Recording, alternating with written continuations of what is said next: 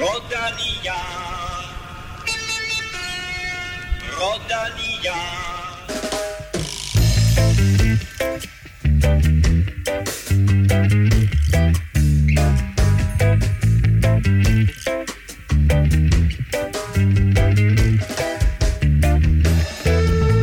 Magnus Cort forlader Danmark i prikker. Det står klart efter dagens etape, hvor han nappede alle 3 bjergpoint og modtog folkets ubetingede hyldest.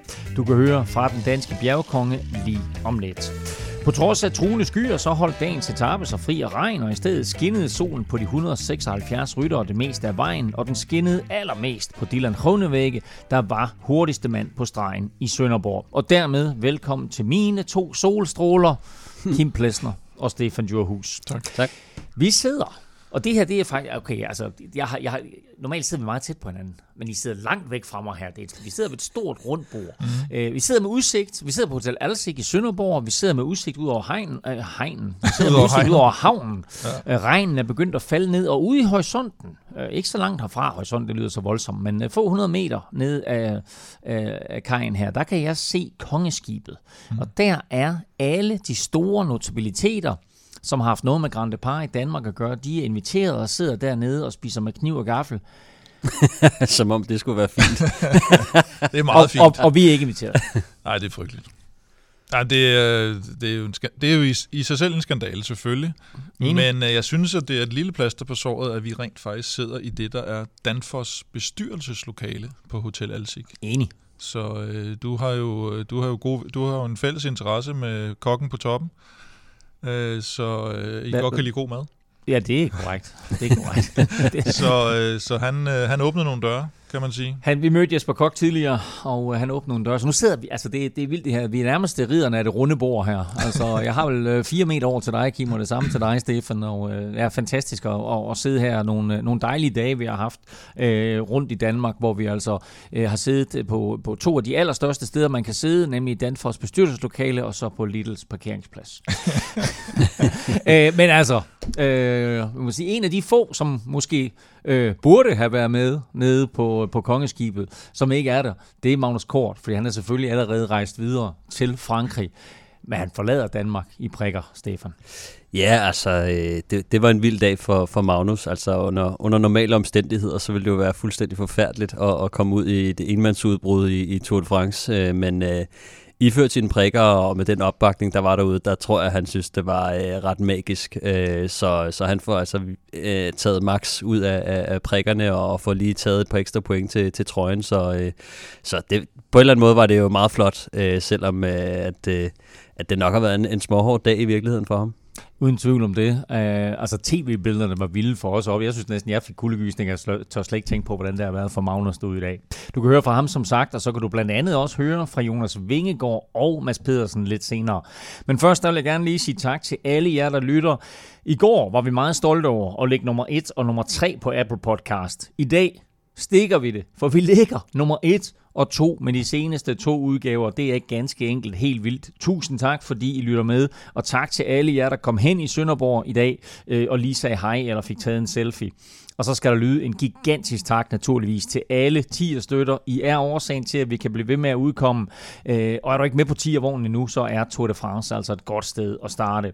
Vi har jo igen i dag rent gaveshow. Det har vi igennem hele Tour de France. I dag skal vi have fundet vinderen af en kop, et brætspil og et sæt cykeløl til en af alle jer dejlige mennesker, der støtter på 10'er.dk. Uden jer, ingen podcast. Tak til alle, der har været med i lang tid. Og velkommen til Brian, Benny, Steffensen, Dinkers og Nikolaj. Og det gælder for jer, som for alle andre, der lytter med, at I må altså rigtig gerne gå ind lige også og give os nogle stjerner og en anmeldelse i jeres podcast-app. Det hjælper os til at komme ud til endnu flere cykelfans i det danske land herover Tour de France, og også selvfølgelig, når Tour de France er slut. Og så vil jeg lige komme med en lille bøn, en lille ekstra bøn, fordi du får en stribe interviews i dag, og dem kan du godt glæde dig til. Jeg synes, at vi har mange notabiliteter med, apropos. Og vi har også et interview lidt senere med Rigoberto Urán. Og der skal vi bruge jeres hjælp. Ja, det skal vi i hvert fald. Og det er til sidst i udsendelsen. Ja, det er meget til sidst, så man skal lytte helt færdigt i dag. Man skal lytte helt færdigt i dag. Gør sig selv den tjeneste. Godt. Mit navn er Claus Helming. Du lytter til Velropa Podcast, præsenteret i samarbejde med Rådet for Sikker Trafik, HelloFresh og Odset. Velropa Podcast præsenteres i samarbejde med Odset fra Danske Licensspil. Vi glæder os til sommer og Tour de France på dansk jord, hvor Odset er stolt sponsor af Grand Depart Danmark. Følg med på Odsets hjemmeside eller i appen. Husk, at du skal være minimum 18 år og spille med omtanke. Har du brug for hjælp til spilafhængighed, så kontakt Spillemyndighedens hjælpelinje Stop Spillet eller udluk dig via Rofus. Regler og vilkår gælder. Magnus Cort var selvfølgelig den store historie i dag set med danske øjne. Han blev hyldet på de 3 bjergspurter og vandt dem alle, og dermed så forlader han altså som sagt Danmark med prikker. Jeg ventede længe på at komme til at tale med ham, mens han var til dopingkontrol. Og jeg ventede, og han havde tydeligvis lidt svært ved at... Nu er jeg ikke med i lokalet, men altså, hvad siger man? At afgive den her, og ladvandet. Det tog i hvert fald lang tid. Da han så endelig kom ud, så hoppede han jo på sin cykel og begyndte at juldre og skulle skynde sig ned til bussen, som skulle videre til lufthavnen. Og så var det jo for mit vedkommende bare at tage benene på nakken og så løb med Magnus. Og, det var faktisk en større præstation end hans bjergetrøje. Og det er bevist, fordi det er dokumenteret på Twitter. Ja, det er rigtigt. Så eksisterer det. Og jeg vil sige, min løbetur var væsentligt længere end det, der ligger på Twitter. Og derfor så er det her interview med Magnus måske også en lille bitte smule kaotisk. Magnus, må jeg løbe med dig? Ja, godt. Magnus, du forlader Danmark med prikker. Hvordan er det? Det er stort. Det kunne ikke være bedre. Og så tager du alle 3 point igen i dag. Det vil sige, at du har altså trøjen minimum til og med torsdag. Hvad synes du om det? Jamen, det er jeg jo glad for. Det skal jeg ikke lige skrive for. Men jeg ved ikke, om jeg har regnet rigtigt. Der er ikke bare 6 point, og der er også 6 tirsdag. Jeg tror kun, der er 5 tirsdag. Er der 5 tirsdag? Jeg håber, jeg har regnet rigtigt i hvert fald. Prøv at høre, var du overrasket, at du slap afsted så nemt i dag? Ja, vi havde godt tænkt, at det kunne være første hug, der kørte ligesom i går, men jeg havde ikke regnet med, at jeg fik lov at køre alene, men det tager jeg med. Det var også sjovt. Du har lavet nogle lokumsaftaler? Nej, det gjorde jeg nok ikke lige. Jeg kunne lave lidt med mig selv derude på ruten, ikke? Ja, og hvad siger du til, hyldelsen i dag? Nej, det er altid det er stort. Der er mange mennesker. Tillykke med det. Tak. Og jeg er nødt til at indrømme, at Magnus havde ret. Jeg havde talt forkert. Der er 6 point på etappen på tirsdag. Så han kan i teorien miste den prikkede trøje på tirsdag, hvis en rytter tager alle 6 point. Men Stefan, ellers så har han den. Altså den prikkede trøje indtil mindst på fredag. Ja, altså det er jo enormt fedt for Magnus. Altså nu tager han jo hattrick 2 dage i streg med sine 3 point begge dage, og ja, det har jo givet ham en hel masse altså nogle fede oplevelser og en masse kan man sige PR til holdet, så jeg tror også de er rigtig glade for det Magnus han har haft gang i. Spørgsmålet er nu, hvor de kører ud af Danmark, hvor meget at han kommer til at tage den her prikkede bjergetrøje som et projekt, fordi at han kommer ikke til at vinde trøjen uanset hvad. Så der er sådan lidt den der, hvor meget vil man give for at blive ved med at holde trøjen. Der er en god chance for, at der kommer et udbrud afsted, på 4. etape, hvor der er 6 point på højkant. Der er en rytter, der skal tage alle 6, selvfølgelig, og det er ikke det er lidt lettere sagt end gjort, altså den måde Magnus har gjort det på. Han er jo en super spurtstærk rytter, og der har ikke været nogen andre, der har kæmpet så meget om den. Der var lige... Og hvad du plejer at sige? Først ud af sengen, og hvad plejer du at sige? Først ud af skolegården, plejer du. Lige ud af skolegården. Ja. Hvis man kører lige med det samme, ikke? Og der er ikke nogen, der siger, at han ikke gør det igen, og bare lige napper et enkelt point. Og det er jo noget, som der kunne være interessant. De kunne også gøre noget endnu smartere i min verden, det er at sende en holdkammerat afsted, og så bare spolere det ved at tage en, eller ved at kæmpe helt vildt meget om den, ikke? Altså, ja. Fordi at lidt senere, jeg tror, at 6. etape er jo faktisk en etape, der ser rigtig spændende ud for Magnus Cort, altså i forhold til at kunne vinde den. Så jeg sidder og hellere vil se ham spare lidt på krudtet for at gå efter de etaper, som faktisk også ligger godt til ham. Jeg havde faktisk en pointe til det her. Ja, jeg vil godt lige komme ind, og det var en tilskuer/fan af podcasten, der kom hen til os, da vi gik ned fra målområdet, og sagde, det her det beviser Magnus' indsats de sidste 2 dage, og specielt i dag, hvor han simpelthen kører alene i udbrud i rigtig mange. Det beviser, hvor meget han vil gøre for at slippe for at køre i den nye EF-trøje. Det synes jeg var en fed pointe. Nu skal jeg høre en anden sjov historie. Fordi da jeg står og venter på Magnus ved dopingkontrollen, der er der en anden mand inde i dopingkontrollen også. det er ham der, der har både en grøn og en gul trøje. Mm. Magnus' cykel holder der. Den der spraglede, lyserøde grønne med små bamser eller dinosaurer på, eller hvad det er. Og så holder Jumbos fuldstændig stilrene cykel der. Wout van Aert kommer ud, kigger på Magnus' cykel, går forbi mig, kigger på sin egen, så siger jeg så, which one would you rather have? Så kigger han på mig, which one do you think? Jeg synes faktisk, det er meget bladret noget af det, de har. Altså, det er selvfølgelig lige det der med... Det værste, i hvert fald. Jeg synes faktisk, det er ret cool. Altså, du er også den unge jo her. Du er den unge generation. Jamen, jeg ved ikke, hvad det er. Altså, der er selvfølgelig noget med... Der er noget af det, hvor det bliver lidt for meget med de der crocs og de der ender der og sådan noget. Men generelt synes jeg faktisk, det er meget fedt. Altså, ja. det må jeg sgu sige. Jeg kunne godt have taget deres sæt på det. Ej, altså, jeg vil sige, jeg synes også, det er fedt, at der er skabt sådan en hype omkring, absolut, hvad kommer EF med?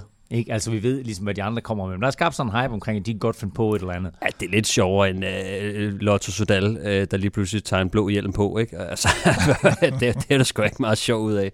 Men EF, de har formået at lave lidt larm. Altså, og det er jo sådan, at kan man sige, de hjælper sponsorerne til at gøre opmærksom på holdet, ikke? Så på den måde synes jeg faktisk, det er meget fint. Og Magnus har jo den grad...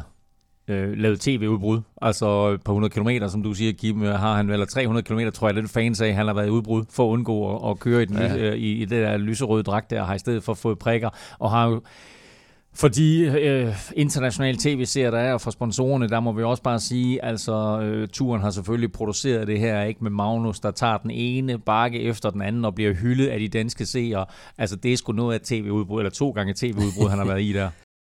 Altså nu, tv-udbrud i Tour de France, selvfølgelig er det et tv-udbrud, men det er også noget, der kommer med enten en omkostning i form af, at man bliver rigtig, rigtig træt af det, han har været ude i her, eller det er rigtig, rigtig svært at komme i et udbrud. Men det er klart, at sponsorerne har fået valuta for pengene, og Magnus er blevet helt i Danmark, og nu har han både en etapesejr og en prikket bjergetrøje i Tour de France, verdens største cykelløb. Det er korrekt, og hvis alt går efter planen, Stefan, som du sagde, så får han altså muligheden i hvert fald for endnu en etapesejr på torsdag, må det blive, ikke, på 6. etape. Torsdag 6. etape ser rigtig godt ud, men også altså lige til Kims pointe, altså hvis han bruger mange kræfter på de her morgenudbrud, som virkelig sapper kræfterne i hvert fald en periode.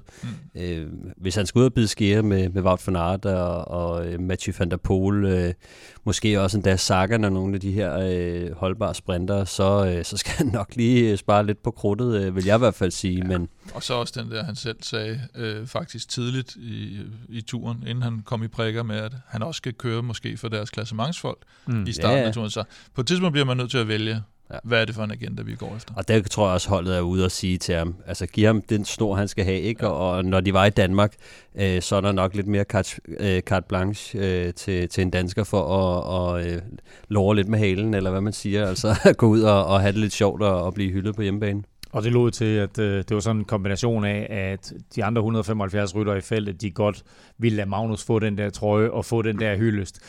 Og samtidig, som jeg tror, vi var inde på i går, så var der heller ikke rigtig nogen, der gad at køre med i et udbrud med ham. Fordi der var ikke efter om billetterne i det udbrud. De vidste godt, at det ville blive svært at slå Magnus. Jeg vil lige sige, vi så ham i Giroen, hvor han var i god form, uden at være i super topform.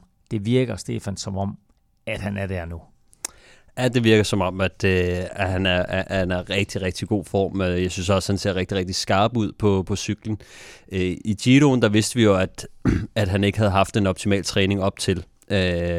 Og han skulle komme over sine skader fra sit styrt, så der vidste vi ligesom en årsag til det, og der startede han faktisk meget bedre ud, end vi havde regnet med. Altså der var han jo lige ved at tage en sejr på første etape. Her der starter han lidt anderledes ud, men man ser virkelig, virkelig skarp ud. Det eneste jeg håber, og nu siger jeg det bare igen, altså det er, at han ikke kommer til at bruge for meget krudt på alle mulige andre ting. Ja, man prøver. Der er en hviledag i morgen. Og det vil sige, at han kan slappe helt af, men det kan I to ikke, fordi nu skal vi quizze, og Du har scoret 2 point her lynhurtigt, Stefan. Først så missede Kim et svar, hvor du ikke var her. Der tjente du et point, og så scorede du jo et meget, meget flot point i går på et meget, meget svært spørgsmål. Og dagens spørgsmål kommer igen fra Matti Brechels Pro Cycling Quiz. Så jeg finder lige et spørgsmål her. Og jeg læser kortet højt. Det er et Tour de France spørgsmål. Og i øvrigt, hvem er det, der har serveretten? Det har du, Kim, ikke? Fordi Stefan fik et point. Det er serveret Plesner jo. Serveret Plesner. Kim har serveret. Du får en 14-11, Kim. Ja. Du har serveretten, så du kan altså bringe dig yderligere foran, hvis det er. Hvem er den seneste rytter til og med 2021, der har vundet Tour de France uden at vinde en etape? Altså undervejs. Er spørgsmålet forstået? Det er forstået, ja. Godt. Stefan? Mm-hmm. Ja, jamen, den er forstået. Så har jeg kun én ting til jer to. Og dig, der sidder og lytter med. Lad nu være med at google.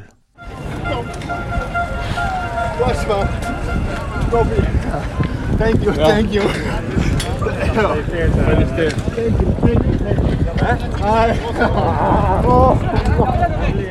Dette er lyden af forløsning. Dylan Groenewegen og hans personlige sonjør i varm omfavnelse efter målstregen på dagens etape, der var den sidste i Danmark. 182 km fra Vejle til Sønderborg. Etappen endte som ventet i en massespurt, og denne gang fik Dylan Groenewegen revanche for gårsdagens skuffende 8. plads. Det var en perfekt afslutning for Bike Exchange på de 3 dage i Danmark. Det fortalte Groenewegens danske holdkammerat Kristoffer Jul Jensen. Stor forløsning, Dylan Groenewegen. Nej, fuldstændig kæmpe forløsning både for holdet og for ham. Og, altså, han har været igennem en del, og han har kæmpet hårdt for at være her til turen og klar, og det har vi alle sammen sådan set. Og vi vidste i går, alle mænd var godt kørende, har været godt kørende op til turen selvfølgelig. Det er jo verdens største cykelløb, så der er ikke nogen dårlige rytter, der bliver udtaget. Og vi kørte godt i går, og vi vidste, at hvis vi gjorde det samme igen i dag, og vi havde heldet på vores side, og det hele flaskede sig, så ville han have chance for at kunne vinde, hvis han fik den perfekte lead-out. Det lykkedes, og det er som sagt det er prikken over i forhold til det her eventyr, der har været i Danmark. Ja, for nu tager vi videre til Frankrig, og du kan vel kun være tilfreds med bundlinjen efter 3 dage i Danmark? Ja, absolut. Altså, jeg har jo et eller andet sted haft en nemme opgave før fra start, men der er nogen, der skal gøre det, og det bliver min rolle familie, når der er spurter, og det har været fuldt forstående med, og det er en fantastisk oplevelse. Jeg har virkelig nydt det hvert øjeblik.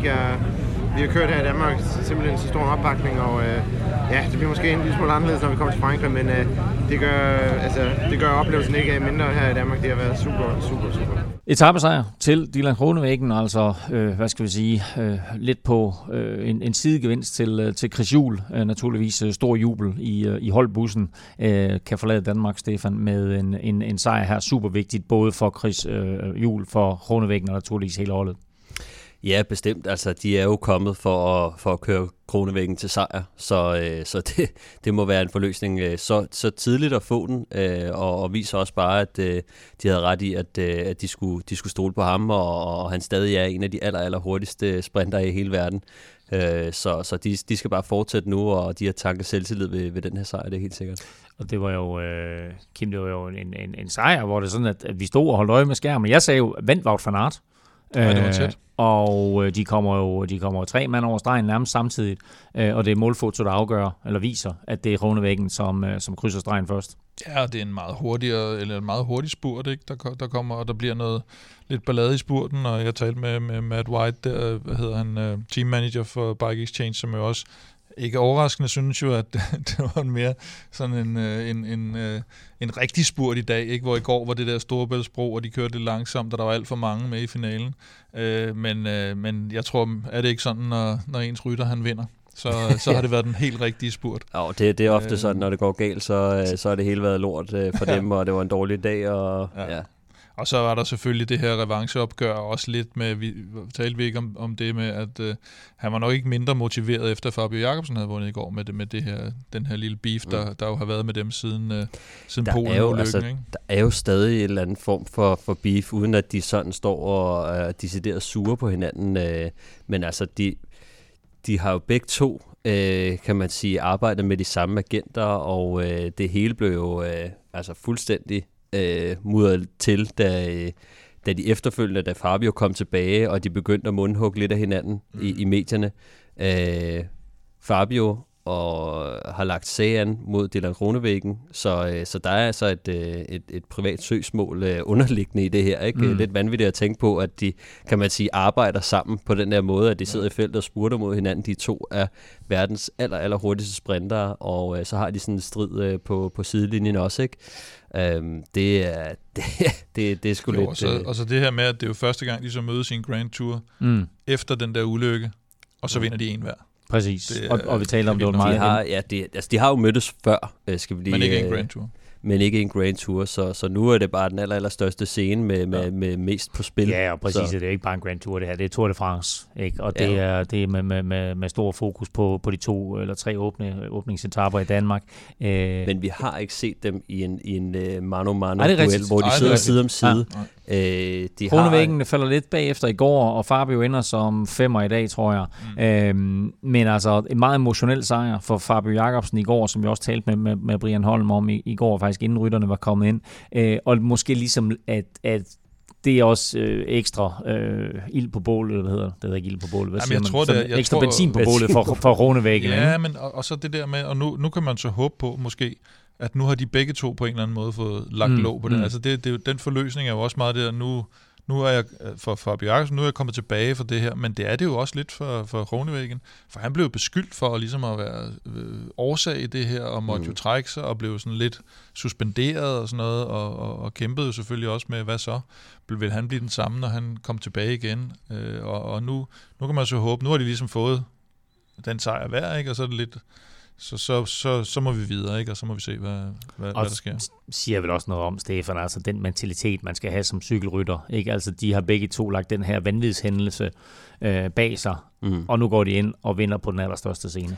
Ja, altså det synes jeg er virkelig, virkelig imponerende, særligt af Fabio Jakobsen, fordi vi ved, der er rigtig, rigtig mange cykelryttere, som oplever noget traumatisk ved et styrt, og så mister de simpelthen lysten, eller kan man sige, til at spurte, eller til at, det kan også være nedkørsler nogle gange, ikke? At det kommer til at sidde i kroppen i virkelig, virkelig længe, men Fabio Jakobsen, han var lynhurtigt tilbage i de der massespurter, og han har lavet nogle manøvrer, hvor man sidder og tænker, med det, du har været igennem, burde du så krybe ind langs barrieren der, men det siger bare noget om den mentalitet, han har, og hvor vild han egentlig er som cykelrytter og sprinter, så han har ikke mistet noget som helst på den episode, og det synes jeg er noget af det mest vanvittige. Altså, men vi ser det med verdens bedste sprinter, ikke? Vi ser det også Mark Cavendish, altså hvor mange gange har han ligget i asfalten og kommer stadigvæk tilbage og sprinter, så, og man skal jo have den der, altså, og det er jo præcis det, vi også taler med Magnus, at Magnus har ligesom meldt ud, jeg kan ikke det der. Nej, den der frygten melder sig, så er du færdig. Altså, så kan du kan ikke sådan spurte halvt jo. Det er lidt ligesom at køre nedad, som du siger. Du kan ikke sådan køre med bremsen sådan halvt presset ind, vel? En anden, der er ret hurtigt på en cykel, han forlader Danmark med den gule trøje, det var Wout van Aert, og som jeg sagde i går, altså han vinder jo ikke rigtig noget. Altså han bliver nummer 2 i København, han bliver nummer 2 i Nyborg, han bliver nummer 2 i Sønderborg. Er han ikke bare overvurderet? Det er en form for hat-trick. Wow, altså 3 andenpladser. Det er faktisk ret vanvittigt, ikke? Han er jo rigtig, rigtig tæt på, og det skyldes jo faktisk også Quicksteps, kan man sige, splittelse i spurten, fordi det ender jo med, at Michael Mørkøv, verdens bedste lead-out, han sidder og kører tog for Christophe Laporte og Wout van Aert. Og det opdager han først ved 200 meter-mærket, eller lige uden for 200 meter-mærket, hvor han kigger sig tilbage, og så ser han Fabio Jakobsen, han sidder altså lige i position nummer 7-8 stykker måske, eller noget, der minder om det. Og så trækker han ud, og der kan man se, at... Christophe Laporte, han tror, at nu skal han til at køre sit lead-out, men Wout van Aert åbner den faktisk lige bagefter, og prøver at køre sin spurt hjem derfra. Men altså, der er bare nogen, der er hurtigere, altså, og det er jo de er jo specialister, Groenewegen, Fabio Jakobsen, Caleb Ewan, det er dem, der er de sådan mest rene sprintere. Altså, nu har jeg lige set billedet igen her, det der målfotobillede, altså det er jo vanvittigt, at Groenewegen, vi så det med Fabio Jakobsen i går, altså perfekt timing, vinder lige på stregen, Groenewegen, altså endnu vildere timing i dag, altså det er krillemillimeter, han slår Wout van Aert med. Den bliver sådan lidt kaotisk, eller... sådan togmæssigt bliver den kaotisk. Ja, der sker noget, som du siger, med Quickstep sker der, hvor Mørke, han sidder. Jeg sidder og ser afslutningen med Mitchell Docker, tidligere sidste år professionel, kører med Magnus Cort, vi skal høre frem senere. Og han sidder også lige og kommenterer og siger, Michael skal jo næsten stoppe nu, fordi han har slet ikke, han ved slet ikke, at Fabio Jakobsen, han ligger jo helt dernede, og man kan se min grønne trøje. Og han op, så siger han også, hvad var det, Alpecin Phoenix, hvor ham, der ligger toer i deres tog, lige pludselig slår ud, inden han har taget en føring, tror jeg. Så der kikser deres tog alligevel, og alligevel kommer Jasper Philipsen så op, og de får den reddet, efter Mathieu van der Poel har taget sådan en vanvittig føring. Det er jo meget ulig Michael Mørkøv faktisk at gøre det der, fordi han plejer at være virkelig, virkelig dygtig til at orientere sig rundt omkring og vide af holdkammeraterne. Jeg ved ikke, om det er simpelthen Sønderborg og larmen, fordi at det er ikke så meget, man kan kommunikere gennem radio til allersidst. Der bliver man nødt til at kigge sig omkring, og der råber de jo til hinanden, mens de er på cyklerne, frem for at tale over radioen, men det var jo ret ulig... Men vi roser jo altid Quickstep for deres evne til at køre et spurttog, ikke? Men det er jo helt skidt det her. Og jeg ved ikke, om det er Fabio Jakobsen, den hænger på, fordi de ligger tre mand op foran. De ligger Kasper Asgreen, Iblan Parr og Seneschal. Og så kigger man lidt længere ned i feltet, og der sidder Mørkøv, og så ligger, og vi kigger, hvor den grønne trøje hen, og han ligger så nede, altså på et tidspunkt var han meget længere tilbage end 28, der var han sådan 10-12-15 stykker. Så det er lidt ham, den hænger på, eller hvad? Det er det, fordi at resten af holdet sidder samlet, hvor de skal sidde. Man kan så sige, hvad skal Quickstep gøre i den situation? Skal de prøve at dykke ned og hente ham? Eller skal de blive der og håbe på, at Fabio selv finder frem igen? Og det er en rigtig svær vurdering, når du kører 70 km i timen, og der er ganske få sekunder tilbage af dit arbejde, og begynder at ændre planerne. Så jeg tror ikke, der var så meget at gøre, men det var en hektisk finale, fordi at særligt i det moment, hvor at Alpecin Phoenix, de lige pludselig kommer frem med deres lead-out også, der sker der noget tumult i feltet, fordi at alle sammen sidder ligesom klinet op af Quickstep, som kører i venstre side af vejen, og lige pludselig så kommer Mathieu van der Poel med hele Alpecin Felix-holdet op på højre side, og det gør jo så bare, at der er nogen, der springer, kan man sige, fra det ene tog til det andet tog, og der er nogen, der kommer op i midten, og det hele begynder at flyde rundt, og så især med det sidste sving også, de her 500 meter fra mål, det gør også, at der er nogen, der skærer indenom, og sådan nogle ting i svingene for at forbedre deres positioner, og det er et eller andet sted derimellem, at Fabio, han mister sine holdkammerater, så altså, hvad kan man sige, måske kunne Mørkøv måske have stoppet med at hjælpe Wout van Aert frem, men og så taget noget fart af toppen, som ville måske kunne gøre, at Fabio kunne lidt nemmere finde vej tilbage igen til fronten, men altså, det er en lille detalje, der sker hele tiden, så jeg vil ikke sige, at Quickstep fucker det op. Det er mere Fabio selv, der skal finde vej frem, fordi at det er jo, kan man sige, det er jo en symbiose, altså det er holdkammeraten, der skal føre vejen frem, men sprinteren skal også følge med. Naturligvis. En anden rutineret herre, som har været med en del år, synes jeg faktisk viser rigtig god form, og har vist god form her i Danmark indtil videre, Peter Sagan. Han bliver nummer 4 i dag. Altså, vi snakker Groenewegen vinder, Wout van Aert bliver 2'er, Jasper Philipsen bliver 3'er, og så bliver Sagan 4'er. Altså, han er godt kørende. Ja, altså, og kommet over de der... kan man sige, corona-ting, han har været igennem, det er fedt at se, altså, og specielt var det irriterende. Nu vandt han jo en etape i Schweiz rundt, hvor vi jo sad og snakkede om, at vi havde den gamle Sagan tilbage, og så udgik han med corona, som han jo havde fået for 3. gang. Han er så kommet tilbage, blevet slovakisk mester, og nu sidder han altså med i finalerne på de her sprinter, som vi skal også lige huske at sige, i de senere år, så har det ikke været massespurterne, der har været hans bedste våben. Han har altid været god til det, men han har i lang tid ikke været deroppe, hvor han kunne vinde massespurterne, men altid, for nogle år siden, der snakkede vi om, at han blev nummer 2 og 3 hele tiden. Lidt ligesom vi snakker om Wout van Aert faktisk, så var jo Sagan for nogle år siden. Til gengæld, så synes jeg, når vi kigger lidt længere frem, i forhold til nogle af de der, lidt kuperede etapper, specielt den her fra Binche til Longwy. Som den vi talte om med Magnus fra 6. etape. Og den finale har de jo kørt, jeg tror det var i 2018 eller sådan noget, og den vandt Sagan faktisk. Lige netop den afslutning, som de kører, den samme afslutning. Så sådan noget som det vil jeg nok holde mig for øje i forhold til Sagan. Den grønne trøje sidder lige nu på Wout van Aert, og det gør den selvfølgelig, fordi han har de her 2 andenpladser plus nogle ekstra point, han har scoret sig. 107 point ligger han på. Fabio Jakobsen 2 og Dylan Groenewegen 3'er. Og så Peter Sagan, han holder sig til i kampen om den grønne trøje. Han har 54 point. og vi ved, at Wout van Aert får nogle andre opgaver undervejs. Altså er vi der, at Sagan han kommer tilbage og siger, den der grønne trøje, det er altså min. Ja, altså det er jo... Det er jo hans trøje på en eller anden måde, ikke? Altså 7 gange har han vundet den. Nu er han med i mixet igen, ikke? Og hvad der er, kan man sige, han er mere alsidig end de rendyrkede sprinter, så er der selvfølgelig lige sådan en som Wout van Aert, der stikker lidt ud.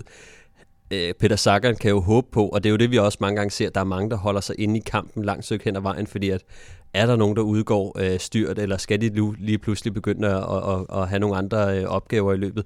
Wout van Aert sidder jo med Vingegaard og Roglic, altså på 5. etape for eksempel, Arnberg-etappen, skal Wout van Aert til at være hjælperytter der, kan Sagan eventuelt hente nogle pointer. Vi har et interview med Jonas Vingegaard lidt senere, hvor han faktisk siger, at det skal han, så det kommer det Jonas selv ind på. Det var godt gættet af mig, vil jeg så sige. Ja, men det er godt set, Stefan, det vil jeg sige. Nok om Sagan, jeg glæder mig til at følge ham i den her tur. Jeg synes, det er et fedt comeback at være vidne til. En skuffelse til gengæld i de her 2 seneste etaper i Danmark. Caleb Ewan, 13'er i går, og hvad bliver han i dag? 9'er. Ja, 7'er i dag, ikke? Og man kan sige... 9 går og 7 i dag, undskyld, ja. Og det er så ovenpå en katastrofal Giro, hvor han måtte til hjem uden etapesejr og styrt på første etape. Og nu laver han de her 2 resultater. I dag er han også helt forbandet, kan man se. Han bliver sådan næsten kørt ud i banden. Jeg retter lige mig selv. 13 i går og 9 i dag, undskyld. Ja. Han bliver næsten kørt ud i banden der i højre side, set fra rytternes. Og slår hånden ned i styret der, fordi så kan han lige pludselig se, okay, så er jeg lukket igen, og så bliver det ikke til noget for ham. Det er jo også lidt, altså deres taktik, som jeg også snakkede lidt med Andreas Kron om, de har jo ikke det her lead-out til ham. Han plejer jo at have sin faste lead-out-folk i Jasper de Bois, Roger Kluge og Rüdiger Selig, som jo er nogle klasse lead-out-ryttere. De er jo ikke med. Til gengæld så har de Janse van Rensburg og nogle andre med, og deres plan er jo, at de skal prøve at placere ham på et godt hjul i finalen. Og det gode hjul kunne for eksempel være Fabio Jakobsens hjul, eller Wout van Aerts hjul, eller hvad de nu finder ud af. Men når de først har leveret ham, så skal han klare sig selv, og det betyder jo ofte, at med de andre, der har hjælperytter i finalerne, der kommer han til at sidde lidt længere tilbage, og indtil videre i de 2 spurter, vi har set, der er han altså endt med at blive lukket inde, fordi det gør han også i dag. Vi ser jo Wout van Aert, da han starter sin spurt, der begynder han at trække langsomt ind mod barrieren, hvilket egentlig er fair nok, selvom at, man snakker om, at man ikke må vige sin bane. Så når man først har lagt sin bane, så må man godt fortsætte i den. Og der Sagan, han springer jo lige ud af Wout van Aerts hjul og trækker den helt ind til barrieren, hvor han så har Caleb Ewan på indersiden. Så hvad kan man sige? Sagan, han lukker Caleb Ewan inde lige med det samme. Og Sagan prøver så at krybe op langs barrieren, men ender jo så også med at blive lukket af Wout van Aert, som langsomt trækker ind mod barrieren. Så på den ene side, Caleb Ewan bliver mega sur over, at Sagan lukker ham ind, og Sagan blev ret sur på Wout van Aert, fordi han blev lukket ind der. Og han sidder jo også og skubber til Wout van Aert og prøver at fjerne ham, men hvor Sagan har normalt været den, der kunne fjerne alle fra sine positioner, og hvis du ramte ham, som Cavendish engang gjorde, så ryger du selv på røven, men Wout van Aert er altså lige en tak større end Sagan selv, så han er lidt sværere at flytte.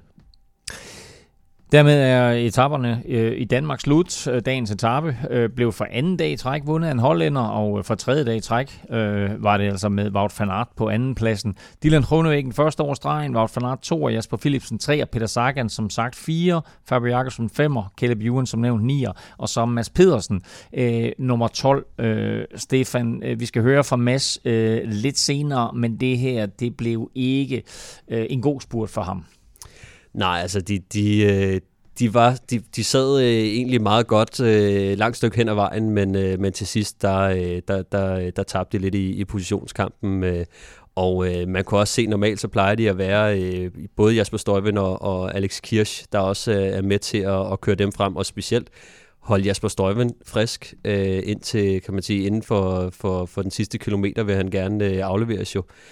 Fordi det koster rigtig, rigtig mange kræfter at køre det der aller sidste lead-out, fordi du skal gerne prøve at levere din sprinter ved 200 meter-mærket, så og det er jo nærmest, kan man sige, de har jo 400-500 meter i sig, altså i det tempo, ikke? Det er rigtig, rigtig hårdt. Og Mads sagde jo netop det der med Alex Kirsch, at han havde brugt for mange kræfter tidligt. De var nødt til at bruge ham simpelthen. Ja. Ikke at det ikke var tilsigtet, men de var nødt til at bruge Alex Kirs tidligt, og det kom til at gøre det sværere for Mads i spurten. Ja, netop, for de har ikke så mange lead-out-folk til Mads, desværre. Så dem, de har, bliver de nødt til at bruge med omtanke, og Alex Kirs, han blev altså bare brugt lidt for tidligt, altså i selve indløbet til Sønderborg, fordi der begyndte der virkelig at blive skruet op, og der mistede de altså Alex Kirs helt derude. Status efter de 3 etaper i Danmark er altså en belgisk og 2 hollandske sejre, en belgier i gult og en dansker i præger. I præger. Du får den samlede stilling sidst i udsendelsen. Aftensmad. Stressende indkøb i ulvetimen. Ingen tid til et hjemmelavet måltid. Med Hello Fresh er oplevelsen anderledes. Du får enkle opskrifter og lækre retter, som hele middagsbordet elsker. Skræddersy din måltidskasse på hellofresh.dk. Forfriskende enkelt. Hello Fresh er med os i løbet af Tour de France, og det er de af en simpel grund, nemlig at I har været rigtig søde til at støtte op om dem og deres supertilbud. Hello Fresh er måltidskasser med sund og varieret kost, masser af muligheder, og du kan prøve 4 uger nu med en rabat på 725 kroner. Gå ind på hellofresh.dk og brug koden VELOROPA22. Vi får ikke Hello Fresh i den her uge, nogen af os, fordi vi er på tur. Vores første tur jo med Veloropa podcast, forhåbentlig ikke den sidste, altså Grand Depart næste år, det er i Baskerlandet, så ja. Der kan vi da tage ned og få lidt tapas med mere, men jeg havde jo lovet jer, at vi skulle besøge fransk tv's feltkøkken, som jo er, diverse franske specialiteter og lækkerier. Det blev sgu ikke til noget. Det blev ikke til noget i går i Nyborg, og det blev heller ikke til noget i Sønderborg i dag. Jeg er ked af det. Det har ikke været en gourmetrejse. Det kan man ikke påstå. Nej. Men ved at få nye venner, og jeg vil sige, altså stor tak til folkene på Discovery Plus, fordi de er stillet skud med burger og fritter i går. Ja, det er rigtigt. Så i dag, jeg har ingen anelse om, hvordan vi endte med at få indisk i Sønderborg, men det var i hvert fald frokost. When in Rome, som man siger. When in Sønderborg, spis indisk. Ja.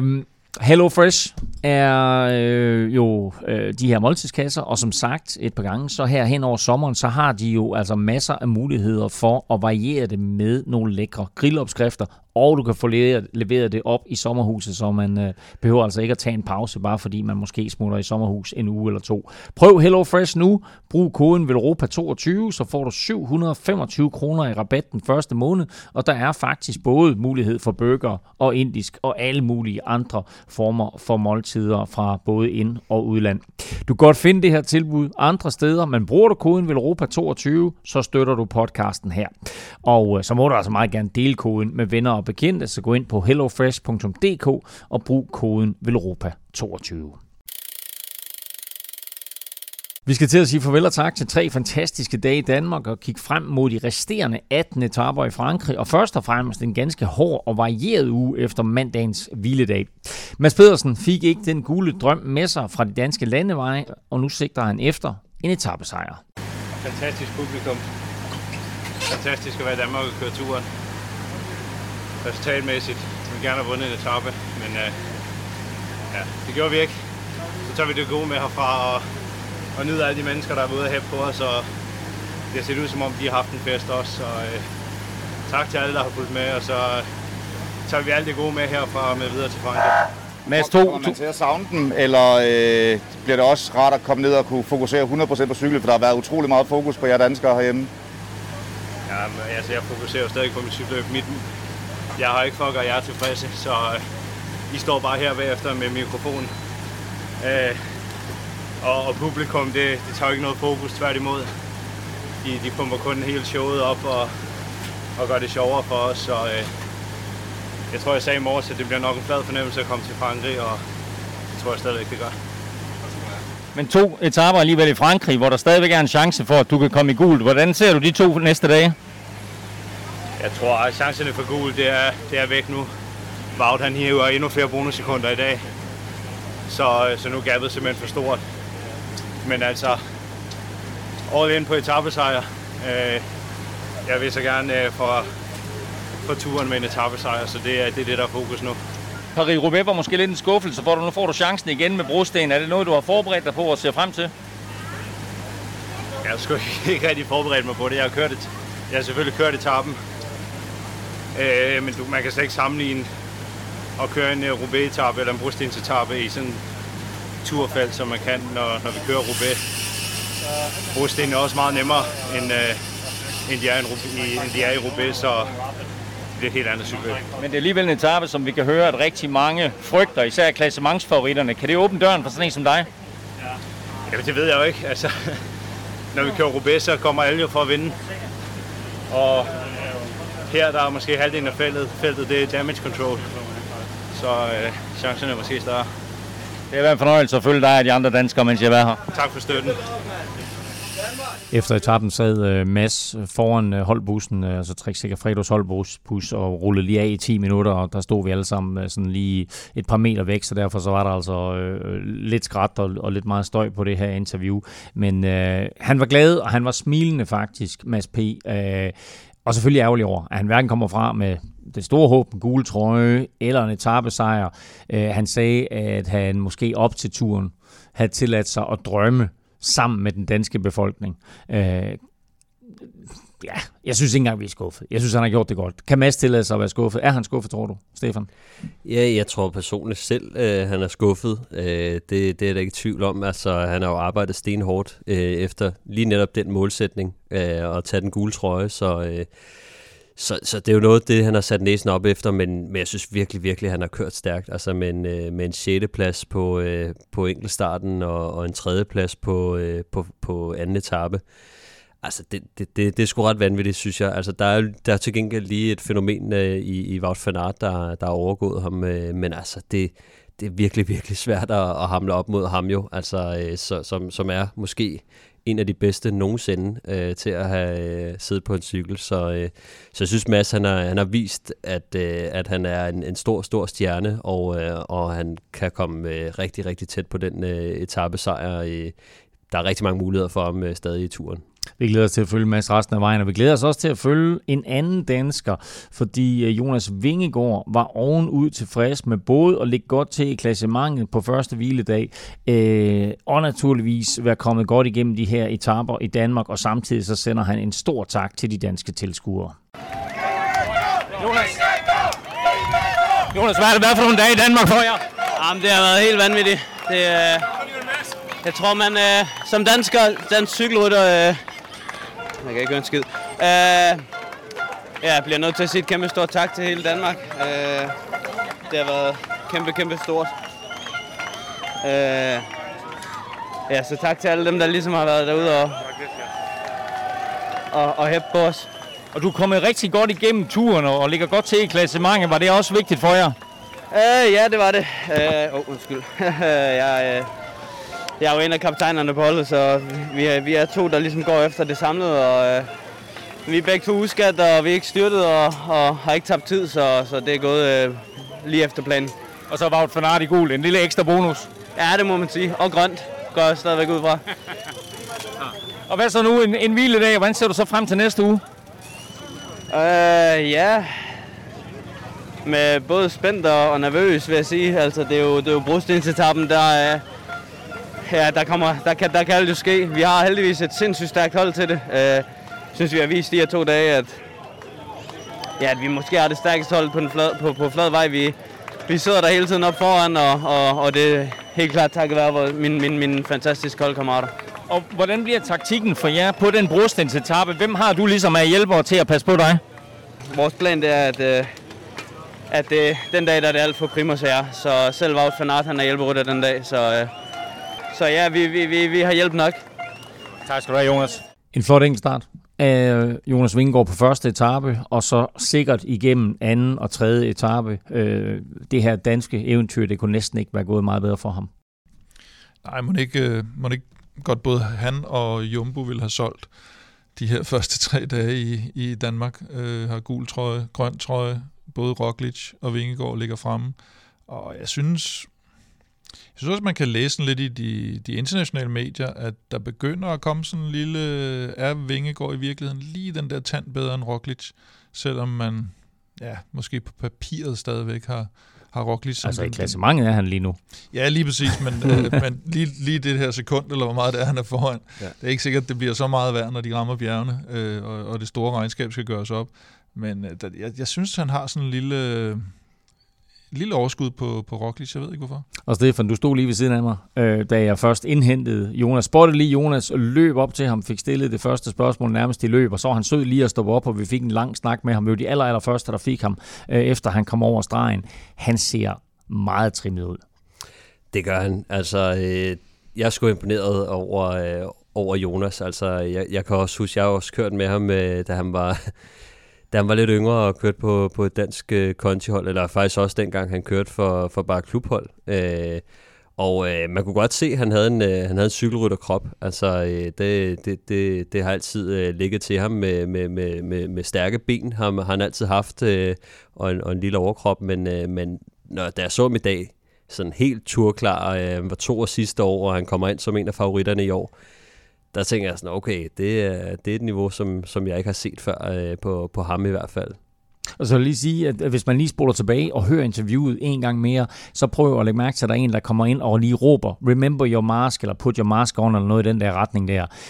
Og det var faktisk ikke så meget et råb til mig, det var til Jonas. Ingen interviews uden masker. Så på den måde, der er Jumbo Visma altså også meget opmærksom på, nærmest en eller anden form for, jeg vil ikke kalde det boble, fordi det er umuligt for dem at holde der, men bare ingen, altså tage alle forholdsregler for, at det sådan, at de ikke skal få corona. Altså, så snart Jonas han mere eller mindre stoppede op der, så kom der altså en sonjør hen, stak ham lige sådan et af de her, PF2 corona-mundbind der, som han så tog på, og så kunne vi fortsætte interviewet.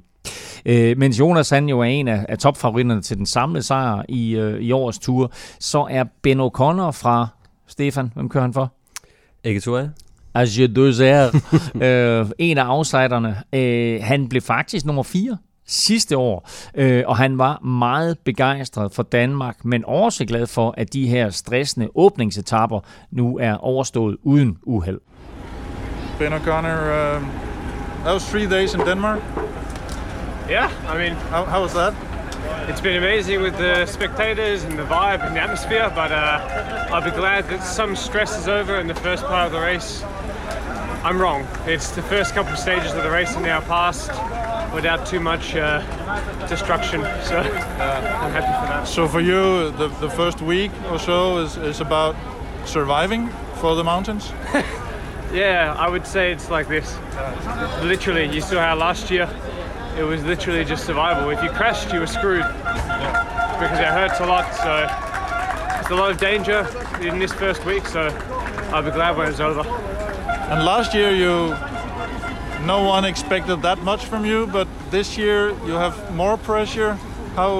How do you see that? Yeah, I was podium in Dauphiné. Yeah, I've been top 10 every race I've done this year.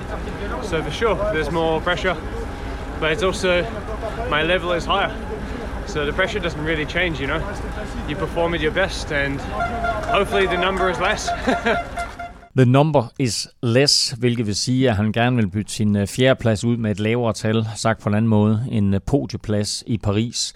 Han sætter ikke sit lys under en skæppe, Ben O'Connor. Han lyder som en, der ikke får svært ved at håndtere presset. Nej, han er... Altså, det var meget... for det første virkede han sådan meget glad og frejdig, og netop overhovedet ikke tyngede af noget som helst i forhold til mange af de andre, man taler med. Også sådan, han talte sådan lidt mere ud af posen på en eller anden måde. Har vi undervurderet ham sådan lidt i klassementskampen? Går han sådan lidt under radaren? Han virkede i hvert fald absolut ikke tyngede af det her pres, og han har, som han selv siger, jamen, jeg har jo bevist det, jeg har jo haft et fantastisk forår, han bliver 7'er i Ruta del Sol, 6'er i Katalonien rundt, 5'er i Romandiet, 3 i Dauphiné, kun slået af Roglic og Vingegaard. Men han havde, altså, der er så også lige den forskel, Roglic og Vingegaard, og så lige et stykke ned til Ben O'Connor, ikke? Men han er... Jeg faktisk, altså, hvis jeg sådan lige tænker over det, hvis du har bedt mig om at sige, hvem der blev nummer 4 i turen sidste år, ja. så vil jeg ikke sige, altså jeg vil ikke kunne huske Ben O'Connor. Nej, men og det så var jeg også... lidt overrasket over det interview, du laver her, hvor han siger, han er ikke blevet dårligere end han er ikke kommet top 10 i alle sine løb i år. Ja, og det er jo det er imponerende, og han virker sgu som en med en stor selvtillid, men han er sådan en lidt sådan en måske best of the rest, eller i hvert fald blandt de bedste af resten. Jeg tror, han får svært ved de tre topfolk, eller hvem der nu vinder lotteriet hos Jumbo om kaptajnrunden, når vi kommer længere hen. Men en Jumbo-rytter og Pogačar, der bør stadigvæk være lidt stykke vej ned til Ben O'Connor, men han er nok ikke kommet længere fra. Jeg tænker også, enkeltstarten, det er en af de ting, hvor han har tabt rigtig meget tid. Altså han har allerede tabt et minuts tid til Pogačar, hvilket så også vil sige, at det er 50 sekunder og 40 sekunder til mange af de andre store favoritter, Vlasov, Vingegaard og så videre.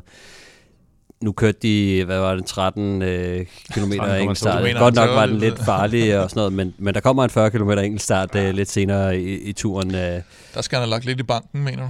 Der tænker jeg, at han skal ud og har haft et udbrud og hentet lidt mere end 6 minutter, hvis han skal holde den samme kadence. Ja. Det var sådan lige en afrunding, mere eller mindre, af etappen her i Sønderborg. Vi talte selvfølgelig en hel del om Magnus Cort. Nu skal vi faktisk høre fra en af hans tidligere holdkammerater. Skal du ikke have hjelm på? Jeg synes, den er ret irriterende, den. Den giver sådan en kløe i hårbunden. Svend, ja? I kan plyndre lige så tosset I vil, men I tager hjelm på. Ja. Du har sikkert set reklamen for Rådet for Sikker Trafik med Viking, der er på togt uden hjelm.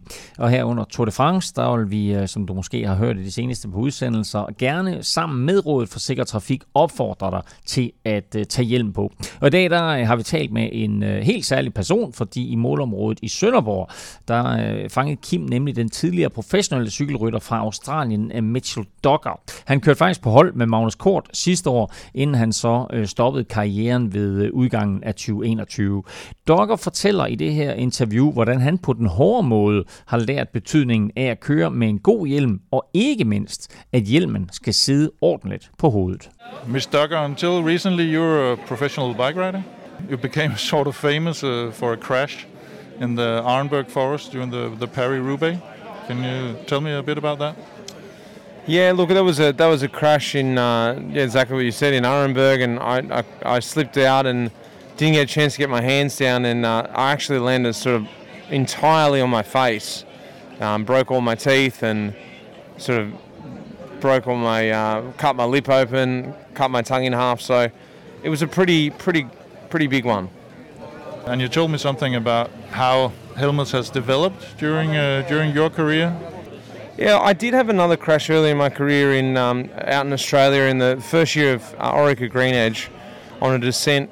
And it was in a prototype helmet we had from Scott in those days, and no one knew that it was an issue until obviously you have a crash with it. But I not entirely blaming the helmet, but more just the importance of having a correctly fitted helmet and understanding, you know, the importance of a helmet. Because I was had some brain trauma there, and I got airlifted to a hospital and.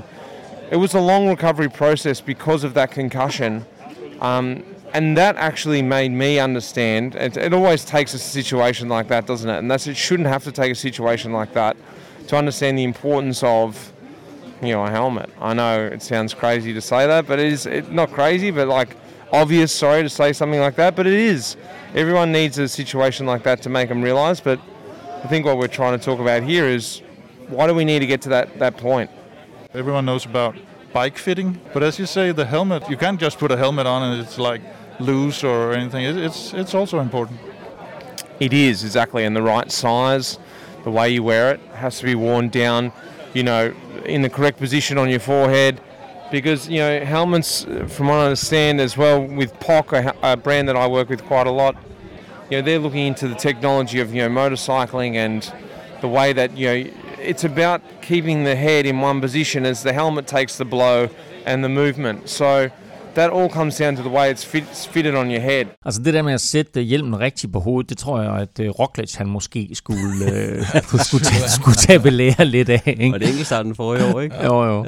Er det noget, hvad siger du, Kim? Det var godt, det var en bjergeenkeltstart. Ja, præcis. Men er det noget, som du kan ikke genkende til det der, Stefan? Ja, altså det er jo vigtigt at sætte hjelmen ordentligt på hovedet, altså og selvfølgelig spænde den rigtigt, ikke? Spænd hjelmen, fordi at gælder også i quizzen. Ja, altså jeg har selv prøvet at og ryge på røven, og altså ryge over styret, og ren saltomortale, og, og lande på hovedet, og flække hjelmen. Og der tænker jeg nok, at hvis jeg ikke havde spændt hjelmen ordentligt der, så, så havde den nok siddet som en halskede på mig, den der hjelm, når jeg havde ramt jorden. Ikke? Jeg vil faktisk fortælle en anden lille historie, og det er, at jeg var ude på mountainbike på et tidspunkt ude i Harskoven, og ryger ind i en gren, og ryger hen over styret, og slår hovedet ned i en stup. Problemet er bare, at min hjelm sidder lidt for løst, så min hjelm den hamrer ned i min næse. Så sidder den også løst, ja. Det er en torsdag, og det var mens jeg lavede Vild med Dans.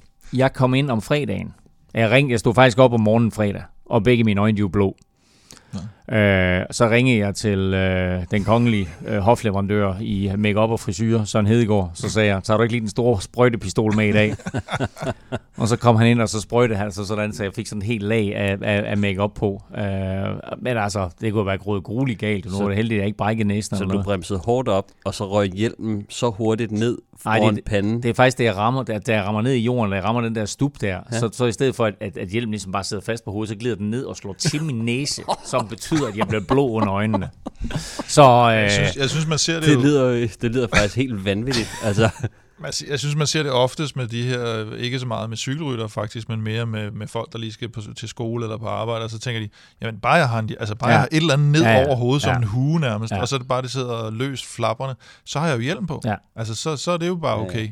Og hvis det er sådan, man ruller, ikke, så er det klart, at så snart du slår et eller andet mod, så flyver den jo nærmest af. Ja. Men skal vi ikke bruge Stefans udtryk der som slogan? Spænd hjelmen. Ja, og så undgår du også at få sådan en bejemand af din egen hjelm. Nå, prøv at høre, spænd hjelmen er et godt udtryk i dag her, så vil du vide mere, og måske endda også se hele reklamen der med Vikingen, så gå ind på sikkertrafik.dk. Mikkel Honoré, du lige kom i mål. 3 etaper i Danmark. Giv mig sådan dit indtryk af, hvordan det hele har været. Jamen, det har været fantastisk. Over al forventning. Vi havde allerede sat forventninger højt op til det danske publikum, og ved, at cykling er stort. Kører rundt i dag med Van der Poel og flere andre store rytter, der kommer og siger til mig, at det er fantastisk cykelfolk, vi har herhjemme, og virkelig overrasket for mange af dem, så det er super fedt, og jeg er glad og stolt over, at vi kunne vise Danmark flot frem. Og på en måde også vise Quickstep flot frem, altså 2 etapesejre på de 2 første dage. Ja, lige præcis. Det kunne næsten ikke være bedre. Der skulle jo selvfølgelig have været en etapesejr igen i dag, men du ved, man kan ikke vinde hver gang. Selvfølgelig er vi lidt skuffet over ikke at vinde i dag, men sådan er det. Der er vildt allerede i morgen. Hvad skal den bruges på? Jo, til at slappe af, og så har jeg lige fået Mørkøvs bog i gave, så det kan være, at jeg skal læse lidt i den i morgen. Det er godt. Tak for det. God tur. Tak. Mikkel Honoré fik lov til at afrunde Tour de France i Danmark. Grand Départ i Danmark er et overstået kapitel nu. Vi har ventet 3 år på de her 3 dage i Danmark. Rytterne, danske som internationale, har lovprist Danmark, og ikke mindst de danske fans, og jeg synes, de her tv-billeder, vi har set rundt omkring fra, har været ganske spektakulære. Men jeg kunne godt tænke mig at spørge jer, hvad I egentlig synes om de her 3 dage sådan, samlet set, eller kan man slå dem over i en kamp, eller hvad synes du, Stefan? Jamen altså, jeg synes, det har været fuldstændig vanvittigt, altså bare fra projektets start, altså at Tour de France skulle til Danmark, og så til, at det kommer, og vi får alle de bedste cykelrytter i verden til start i København, og de kører næsten hele Danmark rundt. Altså, det får også vist, at vi er en cykelnation, og vi får vist vores land frem til den store verden, og vi får vist, at der er stor fankultur og opbakning omkring cykelrytterne i Danmark, så det er også noget, som jeg håber, at vi kommer til at bygge videre på. Altså, at der er mange, der kommer til at tænke på, dengang Tour de France var i Danmark, hvor vanvittigt det var, og det var dengang, jeg startede med at cykle, eller sådan et eller andet, altså der... At vi simpelthen cykelkulturen, den spiger endnu mere, end den gør i forvejen. Altså jeg tror, det der sådan står lidt tilbage for mig, er nok en sådan hyldest, promovering, en fejring af cykelsporten. Mere end sådan det sportslige, helt vildt høje niveau, eller ikke høje niveau, fordi cykelrytterne er jo på det niveau, de er, uanset om de kører i Danmark eller Frankrig. Men det har ikke været det sportslige, der har været så meget i hovedsædet, som det måske også skulle have været, hvis der havde været mere sidevind på Storebæltsbroen, eller hvis der havde været nogle ting. Så er det mere det her, og det er jo også det, der imponerer folk udefra og siger, altså, de har aldrig set noget lignende med de her tilskuere. Jeg tror egentlig, også i Danmark, for os i Danmark kommer det egentlig ikke sådan nogen, altså jeg tror der, eller det ved jeg ikke med jer to, jeg havde forventet alle de her tilskuere. Altså det har været præcis lige så sindssygt med tilskuere, som jeg havde forventet. Både til engelsk. Jeg tror, Rolf sagde på TV2 i dag, at vi havde forventet mange tilskuere, men at selv det her, vi så, det overgik hans forventninger. Og jeg har det lidt på samme måde. Jeg havde forventet mange tilskuere, og jeg var også i Yorkshire, så jeg så, hvor vildt det kan være. Og altså helt ærligt, Danmark har overgået det, fordi det var overalt. Ja. Ikke? Altså, Danmark er selvfølgelig også mere kompakt land og så videre, men jeg synes bare, der var så mange tilskuere. Der var ganske få stræk, hvor der ikke var pakket med tilskuere på de her 3 etaper. Men jeg tror også, det er det, der er, fordi selvom det her det er professionelle cykelryttere, så er cykling jo stadigvæk ikke fodbold, for eksempel, eller tennis eller noget. De lever lidt mere ydmygt, de er vant til fra barnsben, at du vælger ikke den her sport, hvis du vil tjene penge, eller hvis du vælger den her sport, fordi du elsker den. Og så får de den her hyldest af den sport, som de har valgt, hvor de, og det talte vi også om, Stefan, da du startede som, og ville være cykelrytter, og startede i en klub og sådan noget, altså, det var sådan noget nørderi, det blev jo næsten set ned på. Ja, jeg, i starten, da jeg startede med at cykle, der var jeg faktisk ikke sådan super stolt af det, fordi jeg var sådan, så var jeg også selv en lille generet langhåret dreng, der skulle ud og være cykelrytter, og man tager sådan en hjelm på, og man synes, man ser dum ud. Og dengang, da jeg startede i 2002-2003, der sad cykeltøjet, der så det ikke lige så godt ud, og hjelmene så ikke lige så fedt ud. Ikke EF-kvalitet. Og de sad heller ikke lige så godt, som de gør i dag. Så den dag i dag, så kan man jo få et lækkert kit og en fed hjelm og et par store, lækre solbriller, og se sådan rimelig professionel ud fra start af.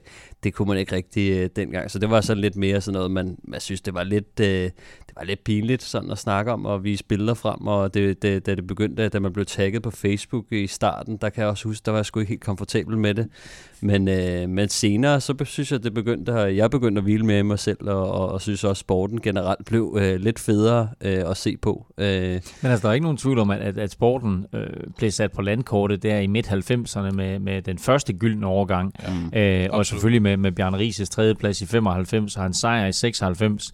Måske lidt nedtur med alt det her doping-halløj og så videre.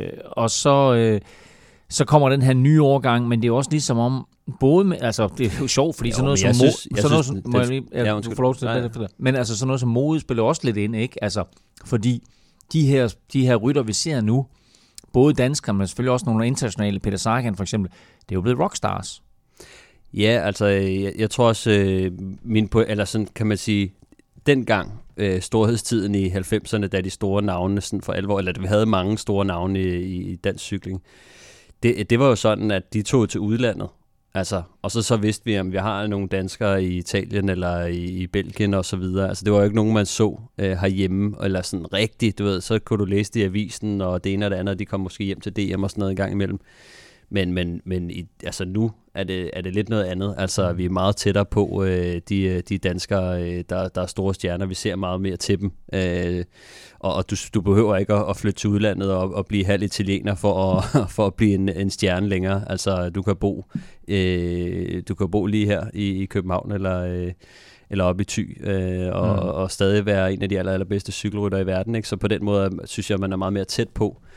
Og jeg synes også en anden ting med Tour de France, der kommer til Danmark. Altså det viser også bare, at Tour de France er ikke længere bare for franskmænd. Og det er ikke bare deres cykelløb, det er alles cykelløb. Altså, og vi har alle sammen folk, der drømmer om at lave noget i Tour de France, eller har haft nogle koryfæer, der har lavet noget i Tour de France.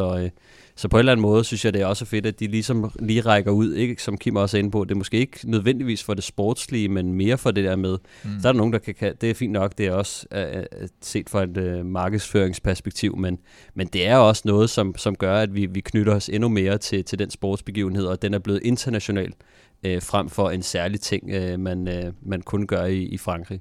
Og så vil jeg lige sige... Der har været skrevet, at der er nogle kritikere, som selvfølgelig skal bringe nogle tal i spil, og udover det er I også så dyrt og så videre. Jeg er fuldstændig ligeglad. Det er totalt umuligt at regne på.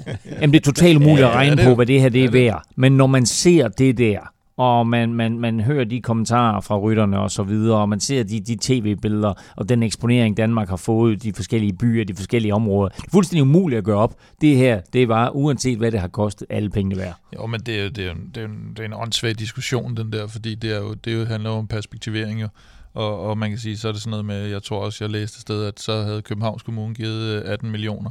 Og så er det klart, at hvis man får et tal i hovedet og siger, hvis du siger til mig, et eller andet med 18 millioner. Hvis du fik 18 millioner. Jamen, bare et eller andet med 18 millioner, så jeg tænker, det er godt nok meget. Det er godt nok et højt tal. Hvis du så siger, jamen, Københavns Kommune har givet 18 millioner for at få verdens største cykelløb, der bliver set af 4 milliarder til København.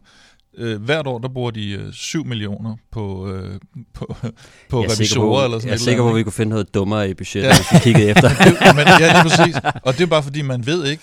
Altså, de ting ved man jo ikke, før man får dem ved. Alt, hvad du kan grave frem for sådan et budget, så vil folk jo sige, det var da alligevel utroligt meget. Ja, det er dyrt. Kan man ikke få det billigere et andet sted? Det kan man få billigere. Så det handler jo ikke. Og det er, som du siger, det er jo muligt at regne på. Der er jo ikke sådan en faseliste med, og så har vi fået solgt et eller andet, eller hvad giver det turisme, og var de turister så kommet alligevel, eller hvad fanden er det? Altså? Det er ligesom at købe ind til en fed aften, ikke? Altså en fed nytårsaften, eller andet med fyrværkeri og det hele, ikke? Og så skyder man det af, og så der vil altid være nogen, der siger, ej, vi skal ikke have den der, vi skal tage den billige, og vi det... Ja. Men når man så ser raketten, når man ser den store raket, så tænker man, okay. Man skulle have købt den store.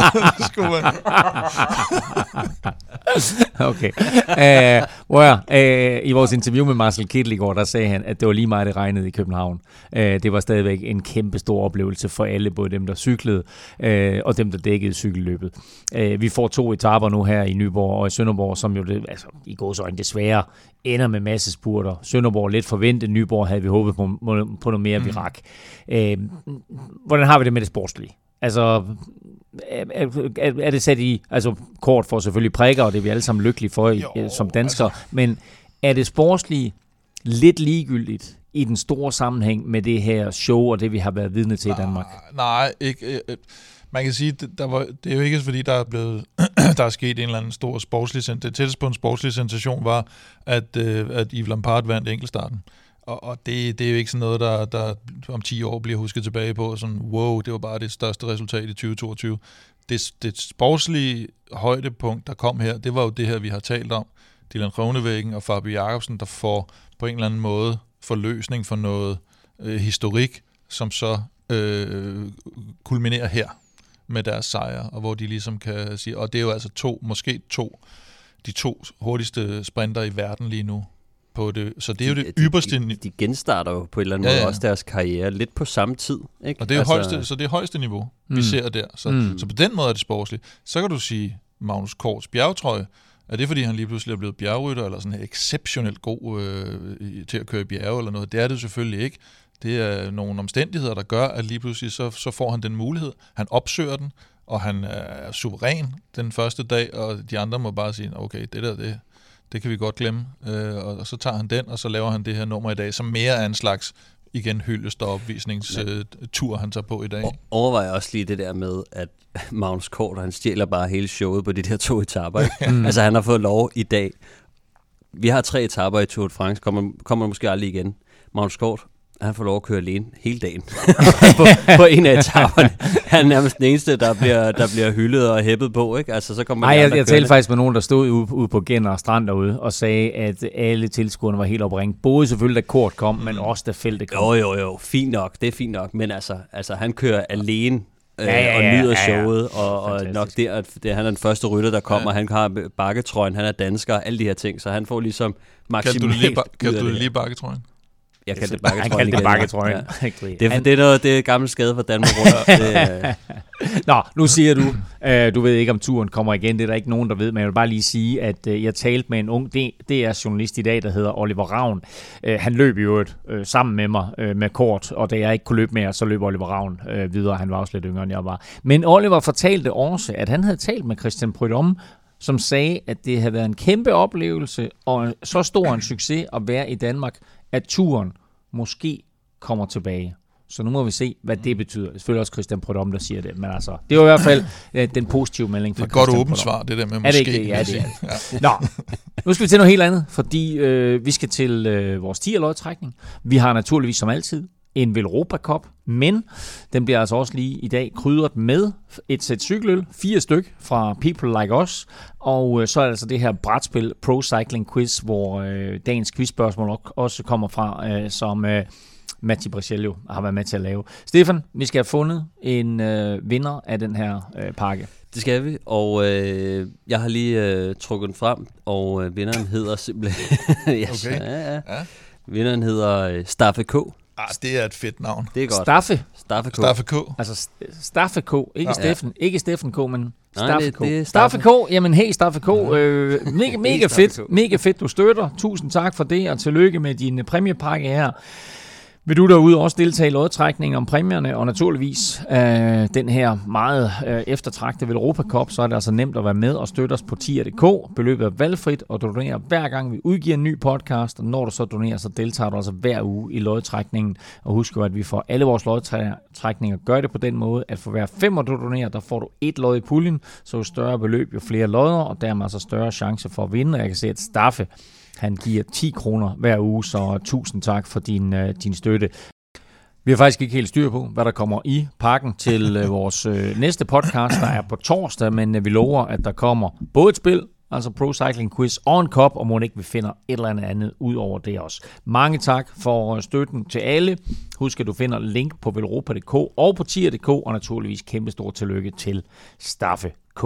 Velropa Podcast præsenteres i samarbejde med Odset fra Danske Licensspil. Vi glæder os til sommer og Tour de France på dansk jord, hvor Odset er stolt sponsor af Grand Depart Danmark. Følg med på Odsets hjemmeside eller i appen. Husk, at du skal være minimum 18 år og spille med omtanke.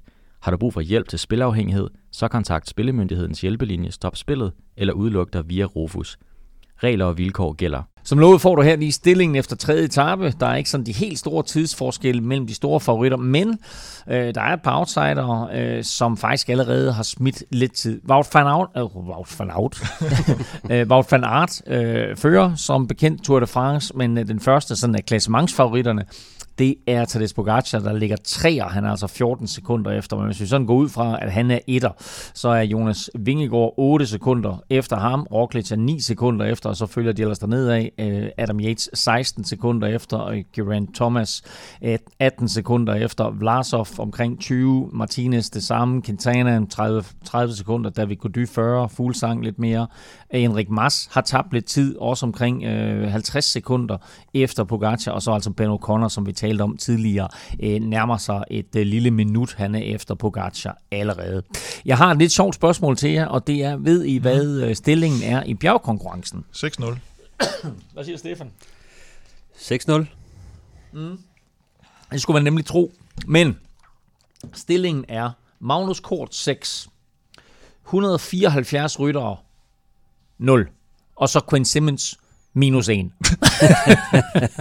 Jeg ved ikke, hvad der er sket, men han har åbenbart fået fratrukket et bjergpoint. Det må da være den mest mulige straf, man overhovedet kan idømmes. Ja, der er nogle sportslige straffe, jeg så, det skal ud af. Det her, det må være nok den allermindste straf. Det er nok i hvert fald den mindst betydningsfulde straf, der er givet indtil videre. Jeg har aldrig hørt om en, der er blevet frataget 1 point i bjergkonkurrencen. Nå, også for Danske Spil er med os som partner under turen, og du kan løbende finde de klassiske Velropa Specials på Odset.dk, Stefans Staltip, Plesners Pote og Velropas vinder. Og så kan du altså gennem hele Tour de France spille gratis med i Odset-quizzen og vinde en af de her førertrøjer fra løbet. Den grønne, den hvide, den prikkede og naturligvis den gule.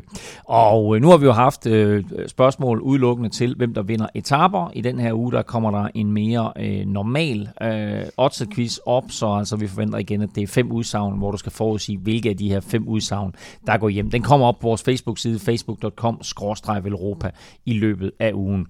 Spørgsmålet i dag var ganske enkelt, hvem vinder i Sønderborg, altså hvem vinder tredje etape, og svaret var naturligvis Dylan Groenewegen, og det havde Christian Brandt ramt sammen med rigtig, rigtig mange andre. Faktisk var det ikke så mange igen, der havde Groenewegen, der var mange andre bud, men Christian Brandt, tillykke til dig. Du har altså vundet den prikkede trøje, præcis med til den Magnus Cort, han trak over hovedet i dag.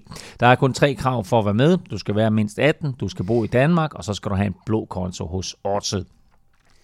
I morgen, mandag, er det hviledag, men lad os lige kigge nærmere, Stefan, på, og Kim for en sags skyld, på tirsdagens 4. etape, der jo også bliver kaldt en sidevindsetape. Den går op i det nordlige Frankrig fra Dunkirk til Calais.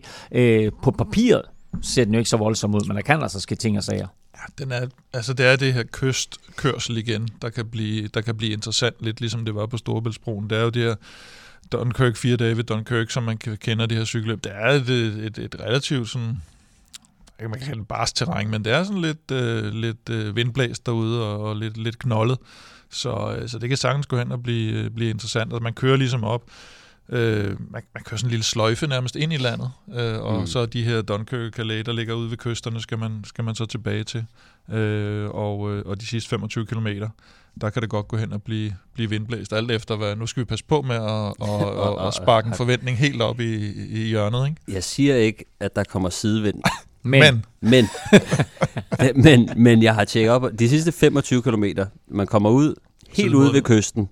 Ja. Det er Normandiet. Det er helt, altså du kommer ikke tættere vandet derop, og vinden, som jeg lige så den i dag, den står altså lige ind fra siden af. Er vi ude i en garanti? Vi er ude i en garanti, tror jeg. Jeg tror simpelthen, vi er ude i en garanti. Wow. Jamen, også den. Fordi, at det kan man sige, normalt, når vi snakker sidevind, det skete jo ikke, kan man sige, over Storebælt, men normalt så er det altid rart, at der ikke er så langt hjem til målstregen efter, hvis man har lavet et sidevindsangreb, så er det meget rart, at man er forholdsvis tæt på, og man ikke skal bruge alt for mange kræfter for at køre den hjem ud, men det bliver en spændende etape, og der kommer også en lille stigning, små 10 kilometer ud fra målstregen. Så det her med, at terrænet bølger lidt, og der er en stigning, sådan kan man sige, 10 kilometer fra mål og eventuelt sidevind, det kan godt blive en nervøs dag. Og det var altså den her etape, vi talte om, hvor der er 6 og ikke kun 5 bjergpoint at hente, så altså Magnus eller en holdkammerat skal gerne lige nappe et enkelt point, eller også skal de her 6 point altså ikke gå til den samme rytter, så holder Magnus fast i bjergtrøjen. 5. etape kan altså blive en gyser, må vi sige, fordi turen har igen brosten med på programmet. Etappen starter i Lille, før rytterne så kører gennem Roubaix, og altså sådan nogenlunde modsat Paris-Roubaix, og så hen til Arnbergskoven. De kører ikke gennem Arnberg, men sidst vi så en brostensetappe, der blev det alligevel vildt, selv uden Arnberg. Ja, vi talte jo faktisk med John Degenkolb inde i Tivoli, kan jeg huske det, også om det her. Og han er klar igen, sagde han jo, brostensetappen i 2018, som han vinder. Og så husker de fleste danskere måske bedre den her 2014 regnvåde etape, hvor Lars Bohm, der vinder den, sidder sammen med Fuglsang og Nibali, der ligesom sætter alle de andre klassementsfolk, og tidligere på etappen er det både Contador og Froome, der udgår en vanvittig dramatisk etape. Så der kan ske meget, og det er klart, at hvis lige pludselig det bliver regnvejr, så Mads P. spillede den lidt ned i dag, sagde brosten ikke lige så hård, og det kunne ikke sammenlignes med en Roubaix-etappe, men du bringer jo lige nøjagtigt den der 2014-udgave frem, eller op, som jo fik fatale konsekvenser. Ja, fordi så er det jo netop det her med, som Vingegaard siger, at Wout van Aert for eksempel ligger og nøse ham og Roglic, det er hans rolle der, og det vil sige, så er van Aert jo formentlig, medmindre de laver sådan en Fuglsang Nibali, så har han formentlig taget ud af spillet omkring sejren, og så er nogle andre af de her, der ikke har så mange pligter, der kan det. Så på den måde er favoritværdigheden delt anderledes op, og det er klart, det er jo ikke, det er ikke Paris-Roubaix. Altså, det er ikke samme distance og samme brosten, de skal køre på. Det er en forholdsvis kort etape, 157 km selvfølgelig, men altså inden for de sidste 77 kilometer, der har vi de her 11 sektorer, som der er på, som der er mere, end der har man typisk har set i Tour de France på de her brostensetapper, hvor der godt kan være ned til en 7 sektorer eller sådan noget, hvor der til gengæld også sker noget, ikke? Men det er 20 kilometer med ren brosten inden for de sidste 77. Så der er nogen, der ikke er glade for den her. Det er en god procentdel af, kan man sige, finalen, og nogle af sektorerne er jo også med i Paris-Roubaix, men det er ikke, kan man sige, det er ikke de her Arnbergskoven selvfølgelig, Mont Saint-Pévelé og Carrefour de Labre, som jeg faktisk tror, de startede med tilbage i 2014, hvilket også var med til at skabe en vild start på brosten, både med regn og så Carrefour de Labre, som vist nok den første sektion, ikke? Men der kommer altså nogle sektioner, og så fordi de er klumpet sammen tæt på mål, så tror jeg, når de først rammer brostenene, så tror jeg, det bliver med gashåndtaget i bunden. Et er der jo selvfølgelig frygt hos klassementsfavoritterne omkring det her med at styre det, og som yderste konsekvenser udgår løbet. To, så er der jo det her med, at hvis man kører sådan lidt gelente og siger, jeg skal ikke tage nogen chancer, så risikerer man at tabe en hel del tid. Så altså 5. etape kan blive rigtig, rigtig interessant. Jeg glæder mig meget til etape der på onsdag. 6. etape, vi har faktisk talt lidt om den tidligere i dag, det er så torsdag, og også den dag, vi er tilbage med næste udgave af Velropa Podcast. Begynder i den belgiske by, siger man Binche, eller hvad siger man? Jamen, de har jo den der Binche, hvad er det, den hedder? Frank van den Broeke Classic, ja, eller sådan noget, de kører der. Og så ender den i Longwy, og det ligner umiddelbart en etape for udbryder, eller hvad? Du bragte faktisk, jeg tror, Sagan i spil lidt tidligere, og vi har også talt kort. Ja, altså netop den her finale, det er jo en dag, hvor det bliver lidt for kuperet til de almindelige sprinter, tror jeg nok. Altså det er det en garanti? Nej, det er ikke en garanti den her gang.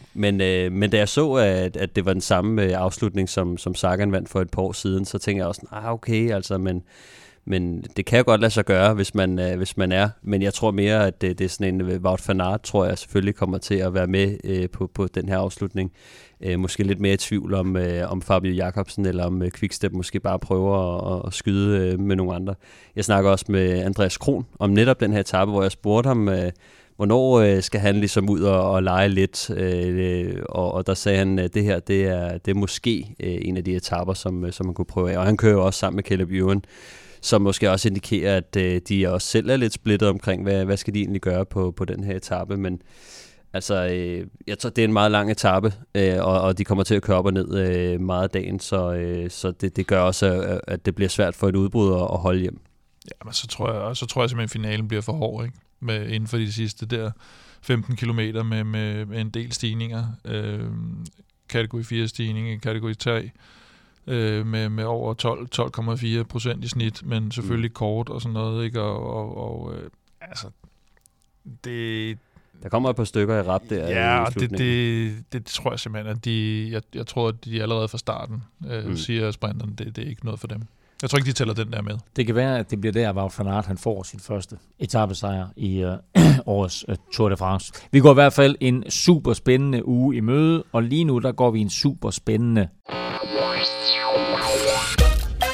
afgørelse på quizzen i møde. Spørgsmålet var simpelt som sådan, og så er spørgsmålet jo, om du kan svare på det, Kim, eller du måske endda vil lade Stefan svare først.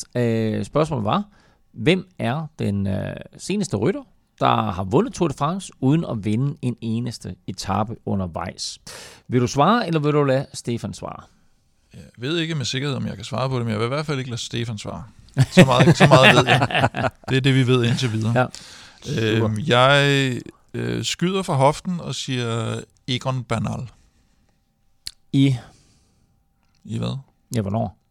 Det var ikke spørgsmålet. Nej, okay. Du siger Egan Bernal. Jeg kan ikke engang huske, hvornår det var. Stefan? 2018. Ja, var det ikke 18? Tror jeg, det var. Jeg tror også, det var også faktisk mit bedste bud. Ellers så har jeg et andet bud, ja. Og det er Vincenzo i 2014. Vincenzo. Jeg tror, han vandt på Planche de Belfi, som jeg lige husker det. Det korrekte svar er Egan Bernal. Men det var 2019, så du fik noget point. Nej, Egan Bernal er fuldstændig korrekt. Et point til Kim, og dermed altså en ny 4-pointsføring. 15-11 står der nu i quizzen til Kim. Og så synes jeg godt, vi kan godt lige tildele Magnus Cort et point på bagkant. Kan vi ikke det, fordi han trods alt lige havde... han havde ret i det med bjergpoint. Velropa Podcast er tilbage på torsdag, og det er vi naturligvis med analyse af de her første 3 etaper, der skal køres i Belgien og Frankrig. Glæder os meget. Virkelig nogle spændende etaper, vi har i møde, men altså først og fremmest, så kan rytterne også se frem til en hviledag i morgen. Hvis du vil vinde en Velropa Cup og nogle af de her ekstra præmier, vi har her i løbet af turen, så hop ind og støt os på tier.dk, og så må du altså meget gerne lige give os nogle stjerner og en anmeldelse i din podcast-app. Indtil vi høres ved, der kan du følge Kim og Velropa på Twitter. Det sker på @ Velropa. Stefan 2000 finder du på @ Stefan Jørhus. Undertegnet finder du alle steder på @ NF Elming. Tak for nu. Tak fordi du lyttede med. Tak til vores støtter på tier.dk. Uden jer, ingen Velropa Podcast. Og naturligvis tak til vores partnere. HelloFresh, Rådet for Sikker Trafik og Odset. Støt dem. De støtter os. Og som lovet, inden vi lukker ned, her kommer der lige en lille godbid med Rigoberto Urán. Og vi sagde jo, at vi havde behov for jeres hjælp, og det har vi, fordi vi gerne på Twitter vil have, at I skriver til os helt præcist, hvad det er, Rigoberto Urán han siger i sit første svar. Fordi vi har lyttet til det nogle gange, og vi har ingen anelse om det. Der hører en lille forhistorie til, og det er, at Rigoberto Urán, han inden etappen startede i Vejle, der troppede han op med en vikinghjelm og en hammer, ligesom for at hylde den modtagelse, som alle de her internationale ryttere, de havde fået i Danmark, og de her fantastiske dage, de havde haft i Danmark. Og det spurgte jeg Urán om, og ja, dit gæt er lige så godt som mit. Skriv til os på Twitter, hvad siger Rigoberto? Urán, this morning you were wearing a Viking helmet and a hammer. Was that a tribute to the Danish audience? Because I have one Viking in my... No, more than 2 Vikings, but one, I have one Viking in my team is the climber, you know, the Nilsson, Cort Nilsson. He say, you put the helmet and you take Thor to sign. Okay, no problem. And Magnus in polka dot? Magnus is good guy, is really strong, and at the moment I have the jersey. We will see. Thank you.